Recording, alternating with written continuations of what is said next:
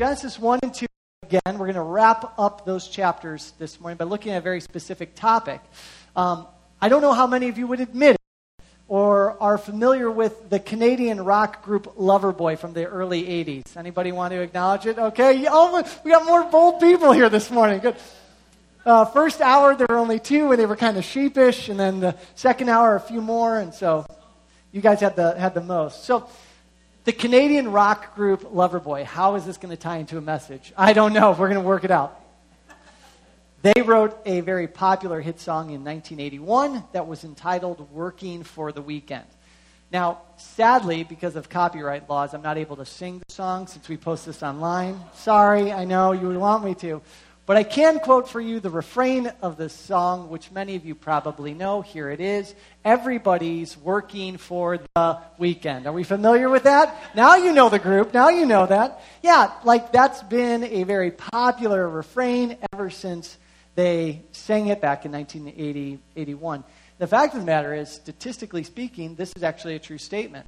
Um, statistically speaking, we find that a lot of people are looking forward to the weekend. In fact, they want the weekend to continue because do you know which day uh, most people take as a sick day? What's, what's the day that most people take as a sick day? It's Monday. It's Monday. Monday's the day that in the developed world, when they look at it statistically, that's the day that people take as a sick day, except for Australia, which weirdly enough is Tuesday. And they don't know why that's the case. They're upside down, so that explains it, right? They're, on the other side. But people are looking forward to the weekend. It seems like work is not something a lot of people want to jump right back into. In fact, Monster.com, they did a survey, and 76% of the respondents re- responded that they have really bad Sunday night blues, which makes sense why so many people take Monday as a sick day. They're not ready to go back to work.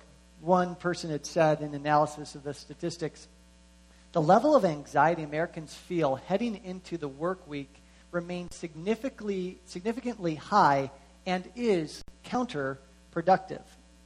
Um, which is crazy because, again, we know that if you work on average like a normal work week for most of your life, you spend one third of your life working. Yet people are, are not necessarily contented in their, their work. 90,000 hours. Don't think about that too much, okay? Um, a funny statistic says that the average office worker spends 50 minutes a day searching for lost files or missing items. so, so not only do we work a lot, there are things that are frustrating about our work. And, and so, how should we view our work? That's really what we're going to look at today. How should we view our work? How should we think about work? Something that it seems like a lot of people struggle with. There was a CEO uh, named Eugene O'Kelly. He was diagnosed with an inoperable brain tumor. And at 53, he received that diagnosis. He knew that he wouldn't survive, and, and so he took the time to write a book called Chasing Daylight. And he wrote it as a guidebook on how to die. And he reflected in the final months of his life on his previous occupation. And here's what he wrote thinking about work. What if I had worked so hard, he wrote? What if, aside from doing my job and doing it well, I had actually used the bully pulpit of my position to be a role model for balance? Had I done so intentionally, who's to say that besides having more time with my family, I wouldn't also have been even more focused at work, more creative, more productive? What's O'Kelly saying in this statement? He's saying, I don't know that I looked at my work the right way. Now I'm at the end of my life, I'm about to die, and I'm wondering, did I, did I handle it right? Did, did, I, did I do it right? I think this is something that a lot of us struggle with. And fortunately for us as followers of Jesus Christ, we can actually look to the Word of God and specifically Genesis 1 and 2 for some guidance on this about how we should think about our, our work. In fact, when you look at Genesis 1 and 2, one of the things we discover is first and foremost the origin of work. The origin of work. Where, where does work come from? Why is it that we ultimately work? A lot of people think that work is a necessary evil. And, and so, how do we think about our work? Where, where does our work originate? Well, when you read Genesis 1 and 2, right out of the gate, you discover that our God is a God who works. Our God, the God of the Bible, the God that we worship, is a God who works. He is creating the world in the very beginning. He is speaking, let it be, and it was. He is making the earth and then, and then filling it. In fact, in Genesis chapter 2, verse 2, this is important to look at. It talks about our God working and says, and on the seventh day, God finished his what? Work. That he had done and rested on the seventh day from all his work that he had done. Now, what's so striking about this is that the word that is used there for work, describing what our God had done, is the same Hebrew word that is used for humanity when we work. Why is that important? Because it's telling us that the work that God is doing is not some supernatural, special, sanctified kind of work that's different from the work that we are engaging in. It's saying our God works. Now we're going to see in just a minute, like our God works, and so therefore, for we work. But but Genesis one and two is saying you want to know where work comes from. It's not like work just uh, appeared on the scene willy nilly. Like God is a God who works. And then in Genesis 2:15 we discover that when God creates man, after he creates him, we've seen this verse already. Genesis 2:15 says, "The Lord God took the man and put him in the garden of Eden to work it and keep it." He creates man and right out of the gate he ordains work for humanity. God ordained work for humanity. Just, just right after he's created, God says, Now I'm ordaining you, I'm calling you to work, to cultivate and to keep this world that I have made. I, I make these two points from Genesis 1 and 2 because I want us to understand this. Work, it is not a curse. Work is not a curse. In our culture today, people sometimes view work as a necessary evil. It's it's not a curse. It is what our God does. He's a working God. He makes us and then he ordains for us to to work. This is the origin of work. It existed from the beginning. Now this would fly in the face, this idea would fly in the face of what many religions and philosophers believed in, especially the Greeks. They, they were huge on this. Plato was kind of the first one to say this. Aristotle took this and ran with this some more. You, you take the Greek thought, which says that the material world, the, the, the material world, the flesh and, and the dirt and the bricks and the rocks and the stone, like the material world, it's something to, to ultimately free yourself from. That, that the things that mean the most, the things that are the, the most important, are, are the immaterial. The material is something that weighs you down. You, you want to become transcendent in, in a way. And so, so the Greeks believed that ultimately work was something that was created by the gods as something that we eventually free ourselves from. And yet, when we come here to the creation story, we see God saying, no, work's not a bad thing. Work isn't something that you're to free yourself from. I ordained for you to work. It's part of what it means to be, to be human. In fact, that drives us now to the purpose of work. It's one thing to know that, that work, it comes from our God, that's the origin of it, and that He ordains us to work. It's something else to understand the purpose of work. Why is it that we that we work? If you were to ask people today why it is that they work, I think that you'll find some of these kind of common answers. I mean, if you were to speak to a young person and say, What's the purpose of, of your work? I think most people would say, well, number one, to provide for our families. Like I work in order to make money, in order to provide for myself or for my, my family. People will say, I work to have some security. Others, if they're really honest, say, listen, I work because I want to get rich. I want to have power. I want to have influence. Others say that they work to find fulfillment or to have purpose, to have meaning in their life. One study recently was done of the millennial generation. So that's those about 34, 35 and younger. And they asked them, like, what are the common identities? What are the things that you strive to find in a job? What, what are you looking for in, in, a job? And here's, here's what came away with. I thought this was really interesting. Uh, number one, they said um, they're looking for jobs that make a lot of money jobs that make a lot of, of money because they want financial security and they want the freedom to do those things that they would enjoy doing. And so they, they talk about um, looking for like high level banking, like it, that's what they strive for. But then they come and they say, but you know what? If I can't make a lot of money, then millennials say the next best thing that I would want is to ultimately have a job that, that changes the world. I, I, want, I want to work for a nonprofit. So if I can't make a lot of money, I don't care if I don't make a lot of money, but I want to impact people's lives. I want to see lives changed. I want to know that what I'm doing has purpose and has meaning. That's really interesting, isn't it? I'll give up money as long as my job has high impact in changing the world. Which leads to the third thing. He said, if I can't have either of those two things, then the third thing that I'd want is for my job to gain me some status.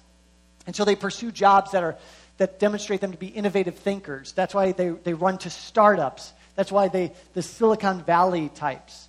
There's this idea that if I can't make money and I can't have a job that really impacts lives, then I want a job that, that at least has some form of status. That, that when people look at me, they, they see that I'm a creative type or, or that I'm an inventive type of person or, or innovative. The idea behind all three these things is that my job or the purpose of my job is ultimately what it does for who? Me. Now, I don't think that that's just millennials who think that way. I think we all find ourselves in, in, that, in that space. We, we deeply want these jobs where we, we find purpose in them. But what does the Bible say? What is ultimately the purpose of our work?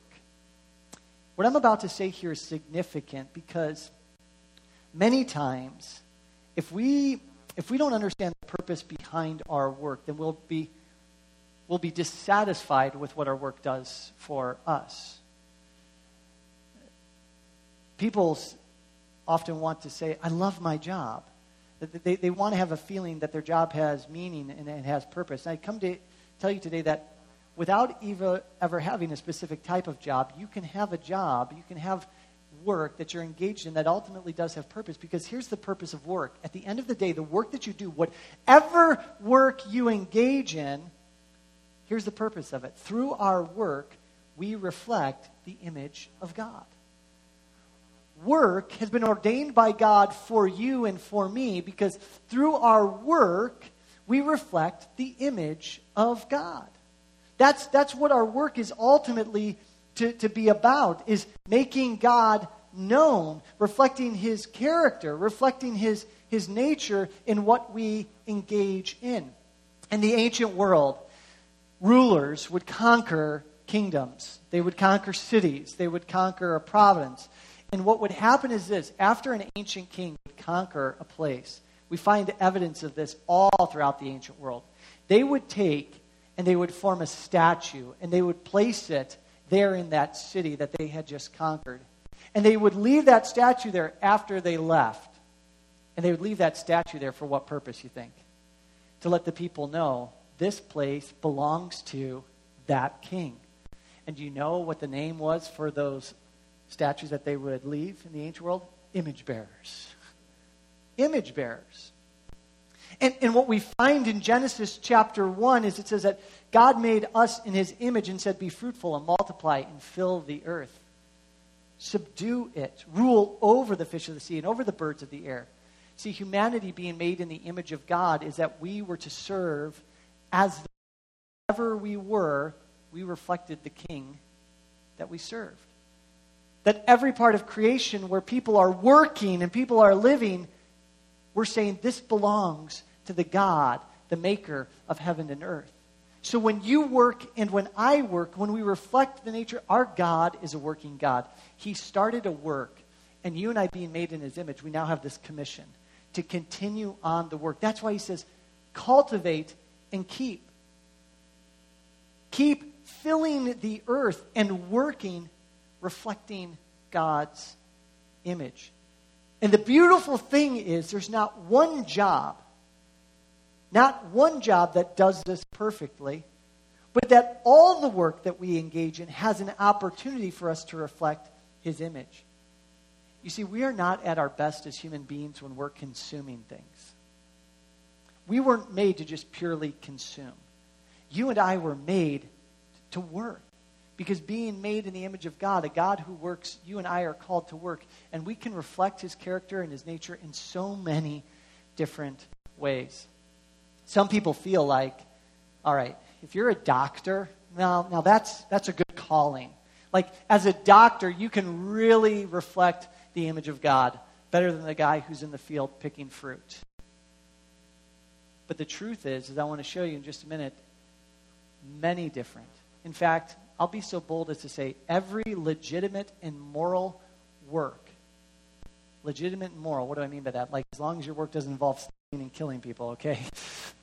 Every legitimate moral work, from the doctor to the person in the field, to the stay at home mom, to the teacher, to the bureaucrat, to the police officer, to the sanitation worker, all of those jobs, all of that work within them, there's an opportunity to reflect God's image. In fact, if you don't believe me to that, that to be true, I would like you to consider this quote by Philip Jensen. It's very profound, actually. Philip Jensen said this If God came into the world, what would he be like? Now, just think about that for a moment. God came into the world. Now, he did, didn't he? Jesus Christ the perfect man.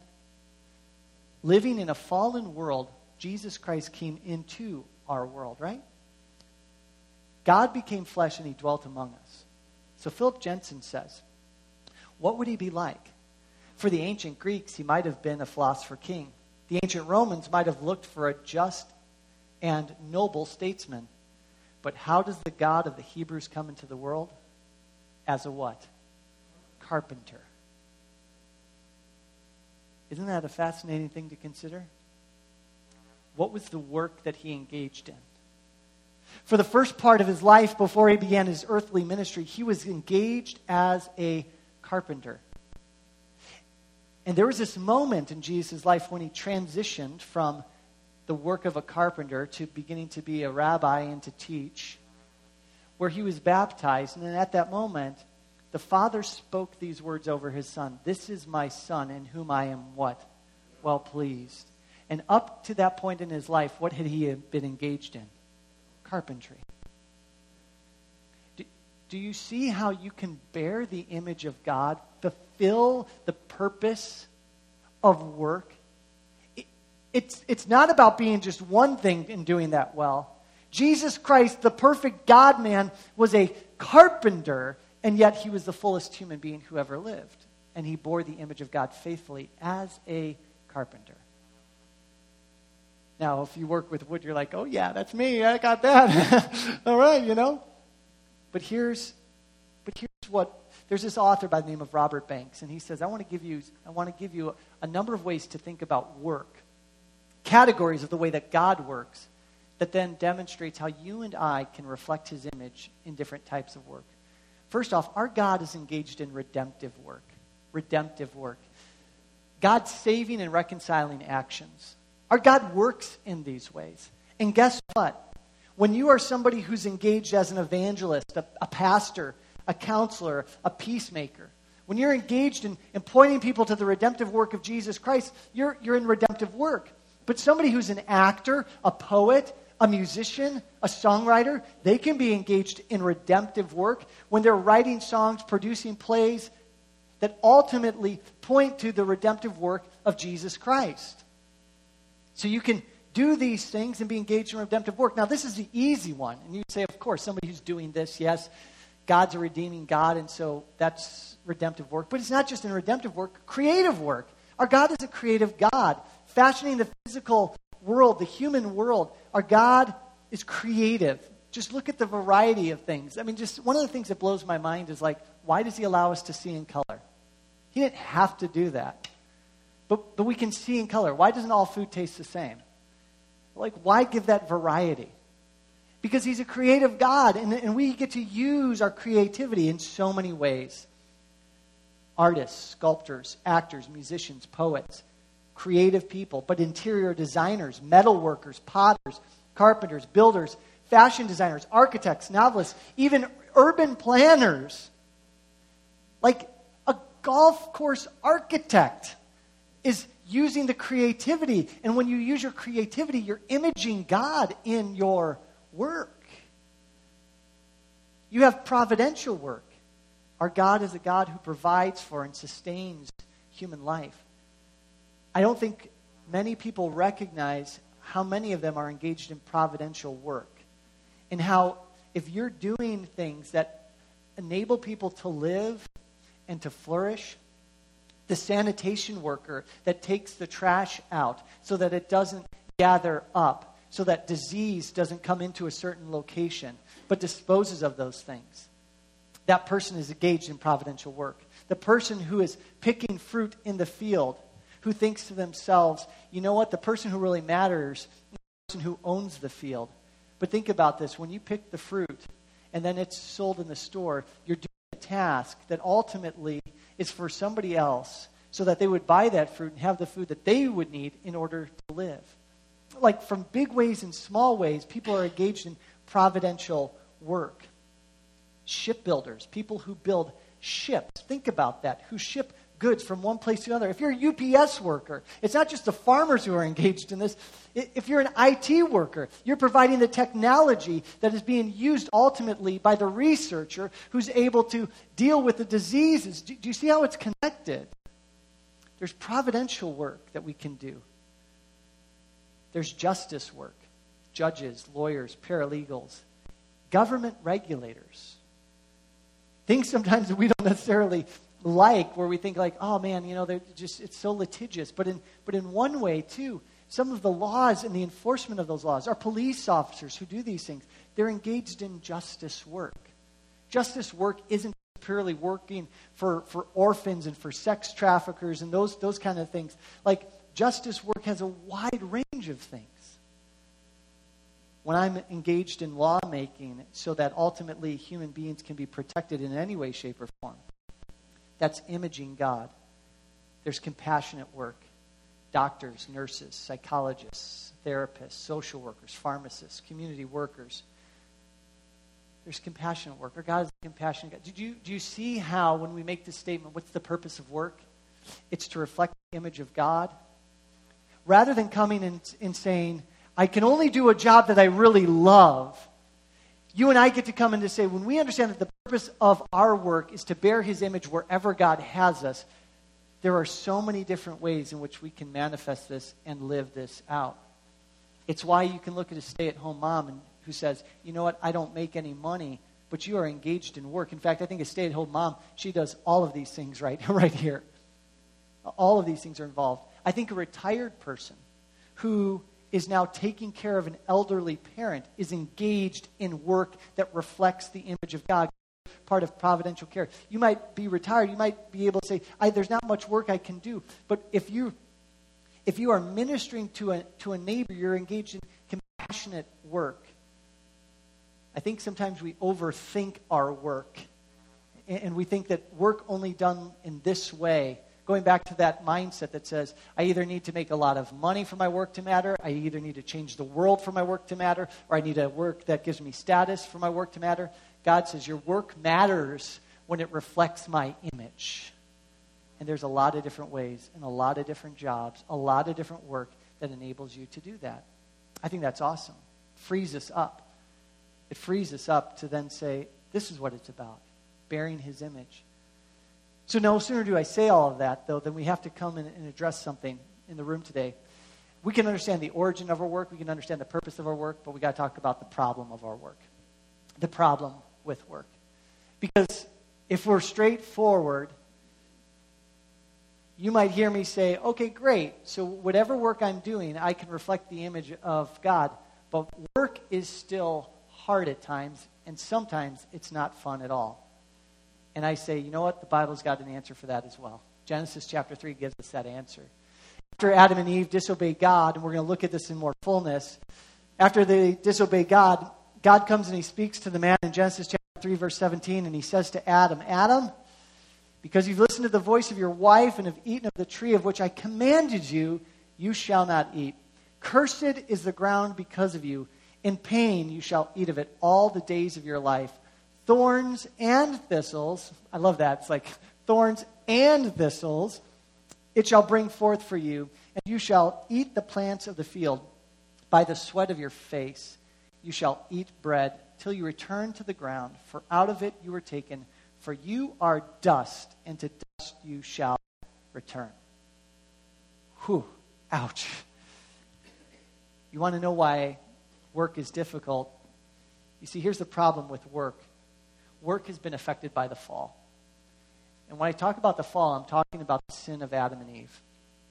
When Adam and Eve sinned, humanity entered into the fallen state. And the fallen state impacted relationships, not just with one another, but with God, and it's impacted our work. And this text tells us that a couple of things have happened now to work because of our sin. The first is this work now involves struggle and toil. Why isn't all work a joy? Why do we struggle and toil? And I'm not just talking about weeds. I'm not just talking about trying to, to cultivate things and to see them not decay. Now there's decay. Now there's now there's disease. Now there's things that affect the production of the things that we're trying to cultivate. But the toil and the struggle isn't just on the physical level, it's on a relational level. How many of you have been in a workplace? In fact, I saw this statistic. They, they said, What is the greater problem for you, a stress, that your workload or your coworkers? 51% said coworkers, 49% said the workload. There's a struggle that exists between people. There's conflicts that exist in the workplace because of the fall. The toil and the struggle isn't just thorns and thistles, it's relationships. And so, and so the author of Ecclesiastes gave us this, this little sunbeam to consider. Look at this. This is Ecclesiastes 2.17. So I hated life, because what is done under the sun was grievous to me. For all is vanity and a striving after wind. There's a bit of sunshine for your day, right? He says, I'm feeling the effect of the fall. And then Paul says in Romans chapter 8, he says these words For the creation was subjected to futility, not willingly, but because of him who subjected it, in hope that the creation itself will be set free from its bondage to corruption and obtain the freedom of the glory of the children of God. Toil and struggle. They now exist in our world and in our work because of of sin. We have a problem with work, it's been affected by the fall. And not only does our work involve toil and struggle, work can also become an idol for us. Probably even worse than the toil and struggle, the sweat on our brow that comes from work. We turn this good thing, work, this thing in which you and I are supposed to reflect the image of God, we now take it and we make it an idol. What do I mean by that? We take work and we elevate our work to doing for us the things that only God was supposed to be and do for us. We look at work for our ultimate security. We look at for work for our ultimate identity. We look at our work for our meaning and purpose in life. See, we worship and serve the creation rather than the creator. That's the tendency of the human heart. God said, I made you, and you are to work. But you are not to use your work in order to validate who you are. Work wasn't intended to accomplish that purpose. Work was intended so that you might reflect who I am. And yet we make much of our work. And we become in bondage to it then. We overwork ourselves because we're looking for our work to do what only God can do for, for us. It looks different for different people. But work is a toil and work is struggle because of the fall, and it also becomes an idol. And yet, in the midst of this, I, I want to I wanna close our time by, by saying there, there is a way that we, can, that we can kind of right the ship. There's a way in which you and I can fulfill the purpose of our work, reflecting the image of God, and, and to engage in our work in a right way. And it, and it boils down to this the need for rest. The need for rest. After the fall of Adam and Eve, when when God would eventually give his law to the people of God to say, this is how you're to function in the world, one of the things that he would establish for the people of God is known as the Sabbath. Are you familiar with the Sabbath? Do you know what this? It's actually what's happening right now. Sunday for us is the Sabbath day, a day of what? Rest. Now, why did God do it? Why, why did He do it? I think that we can say a couple of things. First off, when you look at Deuteronomy and when you look at Exodus, when God gives His law and says you're to remember the Sabbath day and keep it holy, when he's talking about resting on that day, one of the things that he is specifically commanding his people to do is to not engage for a season in one's regular, phys- regular physical or mental responsibilities. God, God comes in, I want you to take a day of rest once every seven days. To follow a pattern that I set up, you shall work six days, and on the seventh you shall rest. You shall stop what you normally do, and you'll rest on the seventh day. Now, why does he have the people do that? Well, first and foremost, there is a physical component of it. The human body, the mental exertion that it takes to work, we can't work forever. We, we have a, a threshold. We need rest. We can't go on working and working. I can't remember if I had mentioned this here or if it was maybe in the going deeper, but did you know that the Communist Party in Russia uh, a number of years ago, they tried to recreate the work week. And they established a 10 day work week. And they tried to implement it. And guess what? Do you think it worked out? No, they converted back to a seven day work because they found that, guess what? God knows what He's talking about.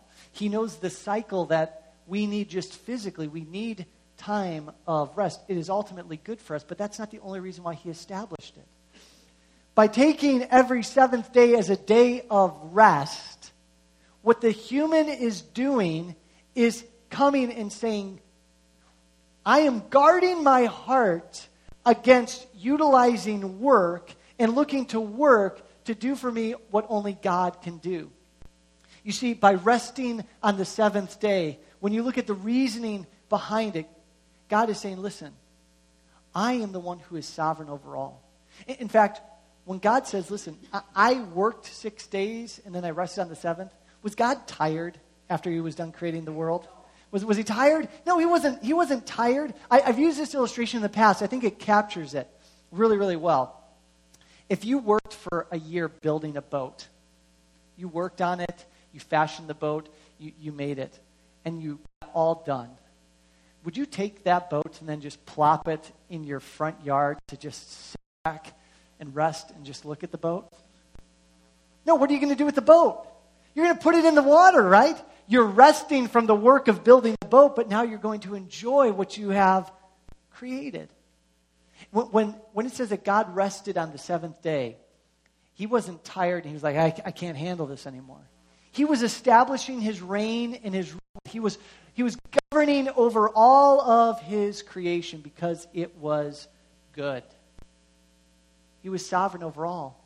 And, and, and, what ultimately we're doing when we rest on the seventh day is we are looking to God's sovereignty and we're trusting in His sufficiency. That's what we're proclaiming to our hearts and minds. We're saying, Work isn't where our ultimate security is found. Work is not what the thing that's going to provide all that we need. Our God does that for us.